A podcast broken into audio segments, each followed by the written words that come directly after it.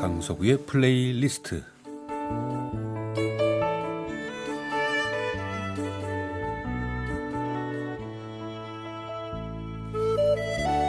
제가 살아가면서 느끼는 어떤 생각 또 저의 감정 혹은 오래전의 추억과 아름다운 곡을 엮어 보내드리는 시간입니다. 강석우의 플레이리스트 어, 저녁 무렵이 되면 꼭 봐야 할 프로그램이 있어서가 아닌데 뭐 괜히 어찌어찌 하다가 텔레비전을 켜게 되는 날이 있지요. 며칠 전에 그런 날이 있었는데 그런데 웬 프로그램마다 다 음식 얘기 뿐입니까? 전국 각지의 맛집 소개며 음식점으로 일가를 잃은 사람들의 얘기며 그리고 또 출연자들도 먹음직스럽게 먹는다고 애쓰는데 좀 지나친 액션이 아닌가 오버를 좀 많이 한다는 생각이 들었고 아마도 제작진들이 좀 과장되게 좀 재미있게 맛있게 표현해 달라고 주문을 했나 하는 생각이 들기도 하고 아니면 또 그 출연자들이 알아서 과장을 했을 수도 있겠죠. 그날 제가 본 프로그램에서는 두부를 만드는 과정이 소개가 됐는데요. 그러고 보니까 요즘에 우리는 뭐 슈퍼든 편의점이든 사먹는 음식 거의 다 뭐 전에는 다 집에서 만들어 먹었죠. 우리 어머님들의 능력은 뭐 가히 슈퍼맨이었습니다. 그러니까 방송을 보다가 우리 어머님도 일을 조금 덜 하셨더라면 더 오래 살지 않으셨을까 하는 생각마저 들었습니다. 우리가 늘 먹는 밑반찬은 물론이고 뭐 김치도 요즘같이 하는 그 김장김치나 동치미 뭐 등등 여러 종류의 김치를 때에 맞춰서 담가서 먹게 해주셨죠. 우리 집에는 늘 맷돌이 있었는데 그건 어머니의 보물 1호였습니다. 지금 젊은 주부들은 두부를 집에서 만들어 먹었다고 하면 어떻게 두부를 집에서 만들어 하실라나요?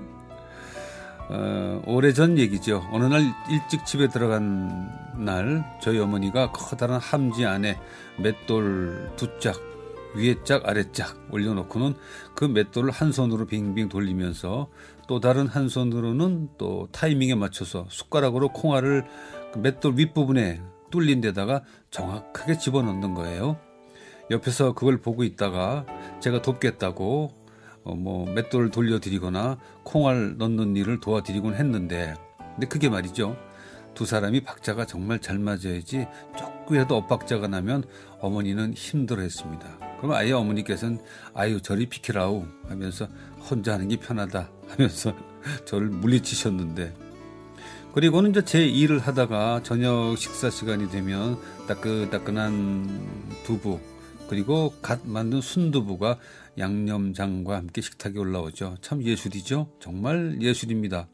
예, 맛도 맛이지만 제가 예술이라고 말씀드리는 것은 혼자서 그 음식을 만들어내는 어머니의 능력이 정말 예술이었습니다. 먹고 싶은 것은 어디서건 사다 먹거나 시켜 먹는 지금의 우리의 생활과 먹고 싶은 게 생기면 어떻게든 만들어 먹을 수밖에 없었던 그 시절은 정말 완전히 다른 세상이라는 느낌입니다. 어머님들은 도대체 그런 능력을 어디서 배우셨는지 궁금하기도 하고 그런 일을 혼자 늘 하셨던 어머니가 고맙기도 하고 한편 측은하기도 하고 그래요. 어, 지금 시대를 우리 어머님들이 사신다면 지금의 생활은 너무 호사스러워서 싫다 하셨을까요? 아니면 아이고 살다 보니 이런 세상을 다 보는구나 정말 살만한 세상이네 하면서 뭐 행복한 웃음을 웃으셨을까 궁금해지는데 그날 그 방송을 보던 날 맷돌을 가지고 두부를 만들어 먹는 시골 어느 댁의 모습을 보면서 오래전 어느 날 아버지의 그 낡은 런닝을 입으시고 뭐 일명 난닝구죠. 그걸 입으시고 맷돌을 돌리면서 콩을 갈던 어머니의 모습이 떠올랐습니다. 물론 밖에 음식에 이미 맛이 들어있던 저는 그때 맛있다고 먹으라던 어머니의 그 약간의 슴슴하면서 뭔가 한 가지 빠진 듯한 그 순두부와 따끈한 두부가 뭐 그렇게 맛있었던 것 같지는 않습니다. 지금 생각해보면 참 좋은 음식인데요. 지나고 나서야 알게 되는 것은 우리 인생의 한두 가지가 아니죠. 참 그때 그 맛이 참 맛인데 세상에 어떤 두부와도 비교할 수 없는 정말 그런 맛이었는데 그 먹을 수 없게 되니까 그립고 예 그렇습니다. 이사할 때마다 그 맷돌을 그토록 애지중지하시던 어머니의 모습이 또 그리워집니다.